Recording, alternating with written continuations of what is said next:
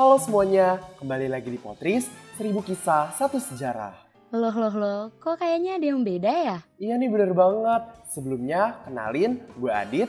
Gue Indri. Dan kami berdua bakalan nemenin kalian buat Potris di episode 4 kali ini. Wih, nggak nyangka ya udah episode 4. Oh iya, buat kalian para pendengar baru yang mau denger episode 1, 2, dan 3-nya, bisa langsung aja search di EKFM di Spotify atau cek Highlight Story Potris di IG Sierra at Sierra 8 JKT. Hai pendengar baru, welcome to Potris. Di episode sebelumnya, kita udah ngebahas nih fakta-fakta menarik tentang para pahlawan nasional dan peristiwa-peristiwa bersejarah loh. Bener banget. Oh iya, bagi kalian pecinta horor, bisa banget dengerin series podcastnya yaitu malam ini di EKFM juga loh. Pokoknya jangan lupa buat follow at FM di Spotify dan share ke teman-teman, keluarga, ataupun saudara kalian biar nggak ketinggalan update-update terbaru. By the way, kali ini kita bakalan bahas apa sih, Dit? Kayaknya bakalan seru banget nih. Bener banget Nindri, tema kali ini kita bakalan bahas salah satu tokoh pahlawan. Namanya sering banget nih kita dengar, tapi gue gak yakin dia semuanya bakal tahu kisahnya. Coba Nindri, lo tebak siapa pahlawannya? Wow, tokoh pahlawan ya. Hmm, ada clue-nya nggak, Dit? Cluenya? Hmm, ada dong. Cluenya itu, tokoh pahlawan ini namanya diabadikan sebagai salah satu bandara di Jakarta. Bandara di Jakarta. Kayaknya gue tahu nih, Dit. Halim bukan? Betul, mantep banget dah. Tepuk tangan dulu buat lo. Wah, asik banget. By the way, kok lo tahu sih Indri? Tau lah, gue kan anak Jakarta banget. Oke lah, tanpa lama-lama lagi, langsung aja kita masuk ke Potris episode 4. Halim Perdana Kusuma. Abdul Halim Perdana Kusuma dilahirkan di Sapang, Madura pada tanggal 18 November 1922. Ayahnya bernama Haji Abdul Ghani Wongso Taruno, ibunya bernama Raden Ayu Aisyah, putri Raden Ngabakinoto Subroto, Wedana Gresik, Jawa Timur. Abdul Halim Perdana Kusuma merupakan anak ketiga dari lima bersaudara. Ayahnya merupakan seorang patih dari Sampang, Madura dan juga sebagai seorang penulis. Salah satu karyanya adalah Batara Rama Sastra Bahu yang ditulis dalam bahasa Madura. Dit, sebenarnya Pati itu apa sih? Patih itu kayak gubernur di zaman kerajaan Nusantara kuno. Oh gitu, Dit. Berarti ayahnya termasuk orang yang dipandang dong? Iya, bahkan ibunya juga termasuk orang yang dipandang loh. Wah, pasti beliau bisa sekolah ya. Bener banget. Lo penasaran gak sih sama kelanjutannya? Penasaran banget lah, masa enggak? Nah, lanjut kali ya kisahnya. Gas banget sih kalau itu. Halim kecil adalah seorang anak lugu biasa yang bersekolah di sebuah sekolah dasar di kampung halamannya di Sampang. Ia harus berpindah-pindah mengikuti orang tuanya hingga melanjutkan sekolah dasar di Hollandse Inlandse School atau HIS Semarang pada tahun 1928. Inilah yang membuatnya mulai belajar bahasa Belanda. Setelah menamatkan sekolah dasar, ia melanjutkan pendidikannya di Gymnasium Mulo, Surabaya.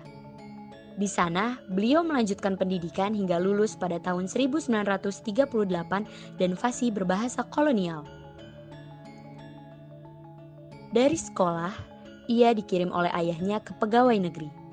Oleh karena itu, setelah lulus dari Mulo, ia langsung dikirim ke Magelang dan belajar di Sekolah Kepegawaian Negeri atau Mosvia di Magelang. Namun, dia harus berhenti melanjutkan studinya ketika dia masih di level 2. Wah, ternyata karena mengikuti bapaknya yang sering pindah-pindah, Halim jadi banyak pindah-pindah sekolah di berbagai daerah ya. Nah iya, bener banget tuh Dit. Lo tau gak fun fact-nya tentang hal itu? Fun fact-nya, apa tuh Ndri? Gue gak tahu nih. Jadi, fact-nya ini Halim sampai terbiasa dengan empat bahasa loh. Selain bahasa Indonesia tentunya, dia juga bisa bahasa daerah lainnya yaitu Jawa, Madura, dan bahkan Belanda loh. Wah, keren banget dong. Beliau bisa nguasain empat bahasa. Nah, Dit, lo sendiri tahu gak sih kenapa Halim ini dikirim ke Magelang untuk belajar di Sekolah Kepegawaian Negeri atau Mosvia sama ayahnya? Oh, kalau itu karena ayahnya Halim adalah seorang patih Sumenep. Ia berharap salah satu anaknya termasuk Halim bisa nurusin jejaknya dan jadi pamong praja. Pamong Praja.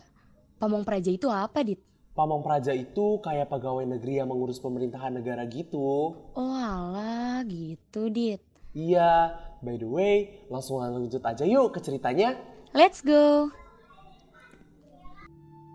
Pemerintah Hindia Belanda memberikan aturan wajib militer bagi rakyat, termasuk daerah jajahan untuk bersiap menghadapi terjadinya perang di Asia saat pergolakan di berbagai negara Eropa memanas. Karir kemiliteran Halim dirintis di Koninklijke Marine atau Angkatan Laut Belanda di Moderlus, Surabaya. Halim pun ikut serta dalam Perang Pasifik melawan Jepang sebagai operator torpedo. Halim nyaris tewas ketika kapal perang Belanda yang turut diawakinya ditenggelamkan Jepang dekat pantai Cilacap. Selamat dari maut, Halim ikut rombongan serdadu Belanda yang mengungsi ke India. Pertemuannya dengan Panglima Komando Armada Asia Tenggara yaitu Lord Louis Mountbatten membuatnya masuk pendidikan RCIF atau Angkatan Udara Kanada dan dilanjutkan RAF atau Angkatan Udara Inggris sampai lulus sebagai navigator bomber atau pesawat pembom dengan pangkat letnan. Di lingkungan RAF, Halim dijuluki The Black Mascot oleh rekan-rekannya. Pengalaman tempurnya termasuk lumayan, ia pernah melakukan 42 misi pengaboman ke wilayah Prancis yang sedang dikuasai Jerman pada saat itu dan ke wilayah Jerman sendiri. Halim pun tercatat sebagai navigator pada pesawat pembom Avro Lancaster atau B-24 Liberator sampai akhir Perang Dunia II. Wah, gue baru tahu beliau gabung sama Angkatan Udara Inggris. Nah, bener banget kan? Emang banyak yang belum tahu kalau beliau masuk di Royal Air Forces. Bahkan, beliau tuh tercatat sebagai mantan perwira udara sekutu dan juga terlibat dalam perang Eropa yang melawan tentara fasis Nazi itu. Loh, Nazi? Berarti yang dipimpin sama Adolf Hitler itu ya? Betul. Tapi Dit, kan tadi sempat dijelasin ya, di lingkungan RIF ini beliau dijuluki sebagai The Black Mascot. Sebenarnya arti dari The Black Mascot itu sendiri apa sih? Nah, julukan ini lahir karena beliau berkali-kali dalam 44 misi pengobaman ke wilayah Jerman dan selalu lolos dari maut. Wah, masuk akal juga ya. Dilihat-lihat dari sekian banyaknya situasi hidup dan mati yang beliau hadapi, selalu bisa lolos dari maut. Keren juga. Setelah Perang Dunia II selesai, Halim dikembalikan ke unit militer lamanya yaitu di Marinus Vaartdienst atau disingkat MLD alias Dinas Penerbangan Angkatan Laut Belanda. Dengan begitu, ia punya kesempatan pulang ke Indonesia. Halim pulang ke Indonesia ketika revolusi Indonesia sedang bergolak. Halim adalah awak pesawat amfibi Catalina PBY yang bisa mendarat di air. Meski awak Angkatan Laut Belanda punya gaji lebih bagus dari tentara Republik yang baru dibangun, Halim memilih bergabung dengan Tentara Keamanan Rakyat Jawatan Penerbangan sekarang disebut Angkatan Udara Republik Indonesia atau AURI. Beliau dijadikan perwira operasi dengan pangkat Komander Muda Odera atau disingkat KMO. Angkatan udara nan miskin itu tak punya banyak pesawat siap tempur dan beberapa di antaranya tidak siap terbang. Saat Belanda melakukan agresi militer satu, beberapa pesawat terkena serangan Belanda. Meski miskin, pantang bagi Auri untuk berpangku tangan. Petinggi Auri pun merencanakan aksi balas dendam atas agresi tersebut. Halim Perdana Kusuma selaku perwira operasi ikut serta menyusun serangan udara ke Semarang dan Salatiga. Penerbang yang dilibatkan adalah penerbang sukarela, bukan perintah atasan. Pagi hari pada tanggal 29 Juli 1947, Halim memberi arahan kepada masing-masing awak pesawat ke mana mereka harus menembakkan bahan peledak dan memberi kerusakan kepada musuh. Dan misi tersebut terhitung sukses. Eh, lo tau gak sih Indri? Pas beliau pulang ke Indonesia, beliau sempat ditahan gitu di sel Kediri. Loh, kok bisa? Emangnya kenapa tuh, Dit? Beliau kan datang barengan sama sekutu, jadi sempat dicurigain gitu sebagai tentara nikah. Tapi ada satu hal yang menarik nih. Beliau satu-satunya orang yang berkulit sawo matang di antara banyak orang berkulit putih pada saat itu. Wah, terus gimana, Dit? Beliau bisa bebas gak?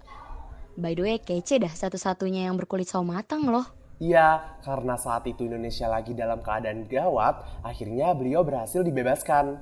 Oh, kalau nggak salah itu setelah pertempuran Surabaya nggak sih, Dit? Bener banget. Abis itu, beliau langsung diajak buat ikutan ngabdi ke negara deh. Wah, keren banget ya. Padahal dia lumayan lama loh di Belanda, tapi nggak buat dia sombong maupun lupa sama negaranya.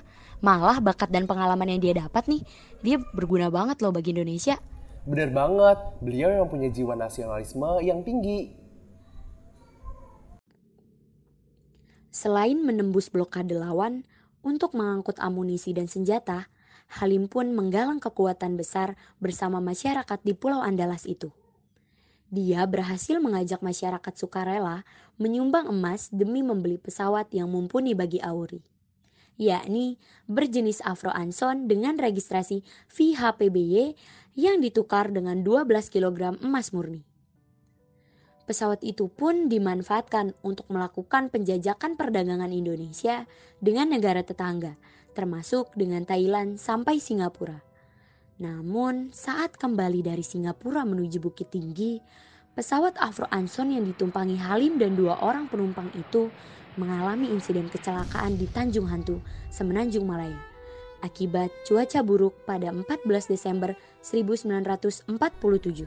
Lima tahun berselang, tepatnya pada hari kemerdekaan Indonesia yang ke-7, 17 Agustus 1952, Abdul Halim Perdana Kusuma dinobatkan kenaikan pangkat menjadi Laksamana Muda Udara Amumerta. Pada waktu yang bersamaan, namanya pun diabadikan mengganti nama Pangkalan Udara Celilitan yang kini dikenal dengan Bandara Halim Perdana Kusuma. Tak hanya itu, Atas jasanya yang sudah diberikan kepada Angkatan Udara Indonesia, Halim pun dianugerahi gelar pahlawan nasional saat bertepatan dengan Hari Pahlawan pada 10 November 1975. Jenazah Halim yang sebelumnya disemayamkan di Semenanjung Malaya pun dipindahkan ke Taman Makam Pahlawan Kalibata. Wow, ternyata Halim ini dipercaya banget ya Dit sama masyarakat Pulau Andalas. Sampai masyarakatnya aja nih rela lo nyumbang emas buat beli pesawat. Yoi, tapi sayangnya beliau gugur pas perjalanan pulang dan masih muda banget lagi. Iya nih, gugurnya pas umur 25 tahun, sayang banget. Tapi terlebih dari itu, jasanya Halim ini besar banget loh bagi Indonesia. Betul banget. Kita sebagai warga negara Indonesia harus selalu mengenang, menghargai jasa para pahlawan, juga terus berjuang bagi negara kita ini agar terus selalu jaya. Setuju banget. Iya nih, berkat jasa-jasa dari para pahlawan, sekarang kita bisa menikmati hasil perjuangan mereka. Ya kan, bener banget. By the way, potri sepat ini gak kerasa banget ya udah mau selesai. Iya nih, saking serunya ya sampai gak kerasa. Oh iya, karena kalian udah dengerin podcastnya, bisa langsung aja nih isi kuisnya yang ada di deskripsi di bawah ini. Kuisnya juga bisa diklik di link yang ada di bio Instagram at Sierra JKT. Bagi lima orang pemenang kuis akan mendapatkan GoPay loh. Pemenangnya bakalan diumumin di story IG at Sierra 8 JKT. Wih, double ya manfaatnya. Udah dapat ilmu baru, juga bisa dapat GoPay. Mantap banget lah. Oh iya, Kalian juga bisa cek trivia di highlight story Instagram at Sierra8JKT untuk lihat fakta-fakta lain dari Halim Perdana Kusuma. Pantengin terus deh pokoknya. Nah benar banget tuh, jangan lupa juga ya buat para pecinta horor dengerin podcastnya yaitu malam ini. Yoi bener banget, karena udah di akhir podcast juga, gue mau ucapin terima kasih karena udah dengerin Potris. Nah, bagi kalian, para pecinta sejarah, terus ikutin kami ya di Potris episode selanjutnya di bulan September. Seribu kisah, satu sejarah. Bye-bye. Dadah semuanya.